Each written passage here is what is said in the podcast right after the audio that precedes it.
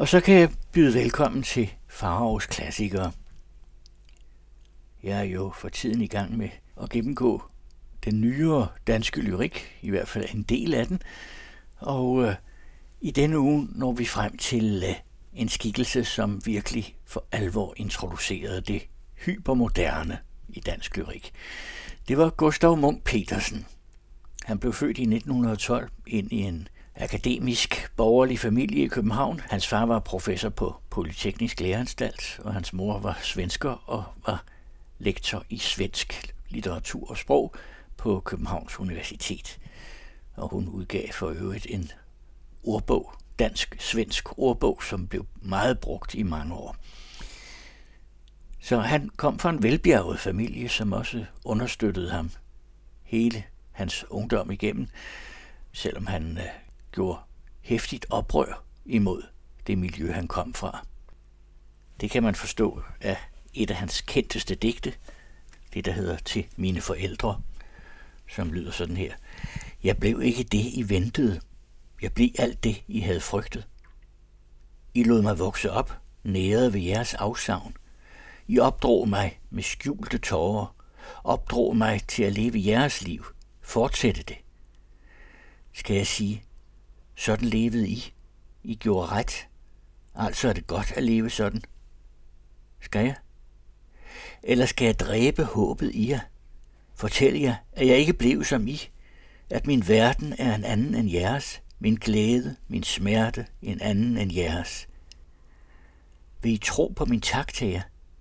På min tak til livet? Eller vil I sige, han fik alt, han tog alt af os og gav os intet tilbage, andet end sorg og skuffelse. Jeg ved, I har ret, når I siger det. Jeg tror, jeg har ret, når jeg går til mit eget land. Men jeg går tøvende. Jeg går langsomt og tungt. Men jeg tror, jeg skal gå. Gustav Munk Petersen blev også en øh, ret habil kunstmaler og kom i kontakt med de moderne unge malere i sin samtid, Ejler Bille og Richard Mortensen, og Wilhelm Bjerke Petersen ikke mindst, surrealismens forgangsmand og fortaler i Danmark. Og surrealismen kom til at betyde meget for ham. Han øh, troede på det som en livsform, at øh, surrealismen ville lede vejen til øh, et stort menneskeligt fællesskab.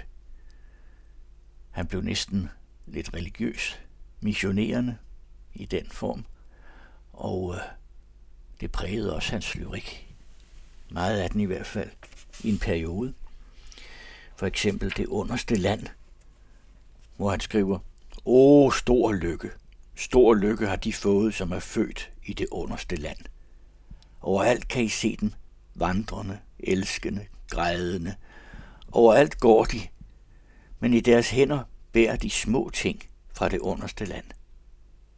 O, større end alle lande, herligere er det underste. Opad vrider jorden sig i en spids, og nedad, nedad synker det tunge, levende blod ind i det underste land. Smalle, forsigtige fødder og tynde lemmer, og ren er luften over de åbne, opadstigende veje i lukkede årer, brænder længslen hos dem, der er født oppe under himlen. Men åh, I skulle gå til det underste land. Åh, I skulle se folket fra det underste land, hvor blodet flyder frit mellem alle. Mænd, kvinder, børn. Hvor glæden og fortvivlelsen og elskoven, tunge og fuldmodende, stråler i alle farver mod jorden. Åh, jorden er hemmelighedsfuld som en pande i det underste land. Overalt kan I se dem, vandrende, elskende, grædende. Deres ansigter er lukkede, og på indersiden af deres sjæle sidder jord fra det underste land. Gustav Munk Petersens liv blev kort. Han havde lige slået sig ned på Bornholm og giftet sig med en lokal keramiker, da han i efteråret 1937 efterlod en seddel på køkkenbordet. Der stod blandt andet, mit arbejde er blevet mig alvorligere for hvert år. Nu kræver det, at jeg prøver mine tanker på en hårdere måde, end det er muligt i de gode forhold, jeg lever under hos dig. Og det vil sige, at han havde taget afsked og var taget til den spanske borgerkrig, hvor han meldte sig som frivillig. Det var i efteråret 1937, og i foråret 1938 faldt han som soldat i den spanske borgerkrig. Han blev altså kun 36 år. Det er ikke godt at vide, hvordan han kunne have udviklet sig som kunstner, både billedkunstner og lyriker, hvis han havde fået lov at leve længere. Men øh, det er jo nyttesløse spekulationer, for han fik ikke lov. Først i 1959 udkom hans samlede digte, og øh, fra da af så kunne alle se, Ja, han var en stor moderne lyriker. I sin samtid vagte han ikke nogen opsigt. Han blev forbigået og hånet lidt for sin øh, meget moderne måde at skrive på. Det var den danske litteratur ikke rigtig moden til på det tidspunkt. Og der er ikke noget at citere, det måske har været lidt svært at forstå hans udvikling, fordi den var meget komprimeret. I de første digte var han øh, ret hverdagslig og skrev digte som for eksempel banalt. Firkantet kvinde i et vindue, grønt gummiforklæde, sværmeriske øjne, ser ned på en lille sort hund ved en lygtepæl. Bare blå arme, er til at hun bøjet over en hvid, kold, blank spand. Hun vrider kluden. Hvidt sæbevand står i fine, hårde stråler ud mellem røde fingre, som mælk af en kos patter. Kluden er en chemise, den øverste halvdel af en. Hvid chemise over hvide skuldre, himmelblå kittel har hun. Noget af håret er faldet ned i panden. Ruderne er snart blanke. Hun ser igennem dem, stolt. Så glider hun bort fra vinduet med et blødt hop ind bagved. Bare et nypusset vindue overfor. I 1933 gav hans forældre ham et ferieophold på Sicilien, og i byen Taormina sad han og arbejdede hektisk og skrev en masse digte. Og det blev blandt andet til to minder fra Sicilien. Eftermiddag i Taormina. Støvglitrende. En fod i solen. Og mit firebens drægtige mave. Kolde vagoner af firebene yngel. Tæerne rejser sig, vridende sig i blasfemisk latter gennem to øjenlåg, som er ildrøde flagermusevinger, kryber spiralsnoede sole ind i mit hoved. Summende damp og flyder sammen der. Hver halve time skriger en påfugl, og i bunden af et stærkt rør vågner civilisationen som en løsrevet tog. Sovende drukner jeg mellem to bjerge af rødlakerede guldfisk, og en stanglornjet siger til en anden, How beautiful! Og den djævelske frisør. Salvatore Bambara er en god mand og taler ni sprog, og i 28 år havde Salvatore Bambara langs Siciliens veje sagt 11 nationers folk, at Salvatore Bambara var en stor og mærkelig mand, og ingen havde sagt ham imod og Salvatore Bambara var en lykkelig mand. Men palmesøndag, da Salvatore Bambara fyldte 47 år og gik på Corso Umberto i sin fødeby på Sicilien, sagde frisøren Francesco Rala til en dreng, der går Salvatore Bambara, den store og mærkelige mand. Der er meget, der tyder på, at Gustav Munk Petersen til sidst i sit unge liv var noget forvildet og forvirret.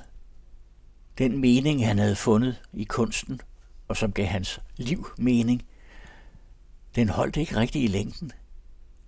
Han opgav surrealismen, og han kunne ikke rigtig finde nogen anden mening og noget mål med sit liv, andet end at melde sig frivilligt til den spanske borgerkrig og slås for det, han anså for frihed og retfærdighed. De sidste digte, han skrev, viser også, at han har vendt sig mod virkeligheden. Det er ikke så store og symbolske digte, det er små øjebliksbilleder af naturen og omgivelserne i Gud hjem, hvor han boede, inden han drog afsted i krig. Det er de digte, der er blevet samlet under titlen 19 digte. for det er godt nok det ypperste af det, han nåede at præstere. For eksempel Morgen. I vintermorgens sorte mørke lyder fra huse hanernes kor. Skygger af mænd tramper mod havnens lygte. Motorers dunk trækker usynlige både mod pibende hav. Istunge byer fejrer fra lave tage, kulrøgens brune sløjfer ud over havet. Brødre. Brødre i livets tåger, brødre i nøden på jorden. Det forfærdelige findes. Skændslen lever i pragt. Døden vandrer ved vores side. Sående mørke og stank. Brødre skabt til mennesker. Alting har en sandhed, lysende skarp og klar. Alting har sin lov, ubrydelig, fordybet til det højeste. Den frie menneskesjæl har øjne skabt til lys. Dybt i nødens grave brænder evig sandhed. Selv på livets bund bliver løgnen aldrig ild. Selv i skændslens døn gløder menneskets lov, ufattelig som Gud. Man fornemmer, at det var noget af det her, som drev ham i krig på retfærdighedens side. Marts. Sneen ligger fast og hvid. Havet stråler, sommerblåt. Flammende sol og isklar luft brænder i trætte øjne. Havfugle yngler. Hæse steger skriger. Natten kommer, sort og dyb. Både følger stimende sild. Over landet i vest gnistrer en stjerne grønt. Ris. Viben skriger en cirkel sort, skriger en kurve hvid i luften. Saltengen drejer sig, grøn, grå og våd, med et lukket æg i midten. Havet glider rødmen ind i solens ild. Aften ånder salt mod morgens vind. En måge forsvinder i sløret sus. Fiskeren vågner til dag. Bøn. Magter, som styrer himlen og jorden, solen og stormen og havet. Magter, som styrer usynlig for blikket menneskenes færden og liv. Magter, som styrer usynlig for sjælen, trældom og nød – skælvende glæde, krige og redsler, skændsel og synd, magter. Jeg tækker i pine, giv mig lys for mit virke. Magter, lad mig ikke dø unødig. Mægtige, brænd eders mærke dybt ind i mit vaklende sind. Ja, og magterne gav ham det, han bad om. En øh, død som øh, nærmest helt i den spanske borgerkrig. Næste uge vil jeg slutte min øh, lyrik gennemgang med endnu en ung død digter, nemlig Morten Nielsen.